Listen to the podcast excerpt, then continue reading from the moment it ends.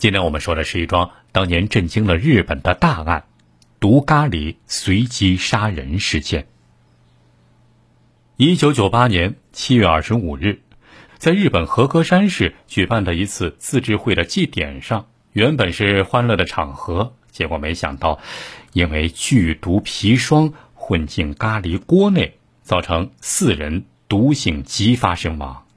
这其中，年纪最小的受害者只有十岁。最大的六十四岁，除了这四名死者之外，还有六十三人也发生了中毒症状，一时之间人心惶惶。那么究竟是怎么回事呢？难道真的是有人投毒吗？还真的是这样？接下来我们就来详细说一说。在这个祭典活动中啊，往往会准备各种各样的美食和大家共同分享。一般来说啊，都是由一些妇女来做的。为了避免发生食物中毒等意外，一般做好这些美食之后，先会由这些做饭的女人先试吃。案发当天，有二十多名妇女准备了一大锅咖喱。咖喱做好之后啊，有六个女人就试吃了咖喱，但是当时并没有发生什么异常情况。于是，其中两名妇女就留在现场看着这个咖喱，其他人暂时回去休息。到了中午十二点左右，一个叫林真须美的女人，中年女人就过来了。她说啊，自己早上身体有点不舒服，所以来晚了。为了表示歉意，她对那两个看管咖喱的妇女说：“你们先回去休息吧，我来看着。”听他这么说，于是，那两个女人就离开了现场去休息去了。到了下午四点半，这些妇女啊，把咖喱送到夏日祭典的园区。下午六点，活动正式开始，人们陆陆续续的进入活动现场，然后开始享受各种美食。而就在这次夏日祭典结束之后，有七十多个人回到家里之后，不约而同的出现了头疼、呕吐、腹泻。四肢僵硬等症状，其中有四个人不治身亡。一开始啊，大家还都以为是吃了什么不干净的食物导致食物中毒，可后来经过医生诊断，竟然都是砒霜中毒。这个消息顿时引起了人们的恐慌。难道有人真的在这个夏日祭典的食物中下毒？接到报案之后，警方迅速展开调查。在排查了祭典活动上所有的食物之后，最终发现咖喱有问题。于是啊，警方就把负责制作咖喱的妇女全部召集在一起询问。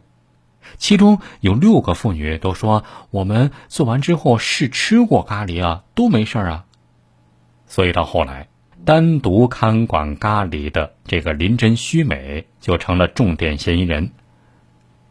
但是。当时还没有足够的证据证明是他投毒，所以警方决定先暗中调查。可没想到这一查，竟然又查出了一桩案中案。原来林真须美有一个老公叫林建志，在一九八八年的时候开过一家除虫剂公司。有一天，林建志的好朋友告诉他，除虫剂可以增添人体免疫力。稍微吃一点儿，不仅毒不死，而且还能强身健体，这不是胡说八道吗？可是林建志居然还相信了，就真的吃了一口。可是没想到，这一口就直接把他给吃到医院去了，甚至到最后还导致他肾功能永久损伤。就在林建志为自己的这个弱智行为后悔不已的时候，他想到自己买了保险。结果到保险公司一打听，居然还真的得到了一大笔赔偿。这次经历让林建志找到了一条生财之道，那就是骗保。更奇葩的是，他老婆就是这个林真须美，不单没有劝阻丈夫，反而还找了一份保险业务员的工作，然后鼓励丈夫继续继续作死赚钱。你看。这妻子负责做保险公司的内鬼，而且她还自学了一些医学方面的知识，就是为了保证丈夫在作死的路上不至于真的把自己给作死了。要说林建志这个人真的是有点智障啊，他甚至能够把自己的腿打断，就是为了骗保。不过他老婆更狠，甚至还悄悄的给他下毒。所以后来啊，林建志觉得实在没法这么下去了，要再这样下去，非把自己给作死不可。于是林真须美就开始打别人的主意了。打谁主意呢？她就盯上了丈夫公司的员工。她利用做保险业务员的机会，开始拼命的向那些人推销保险，找到了保险公司的漏洞，给林建志的公司员工都上了保险。不过受益人填的却是她的名字。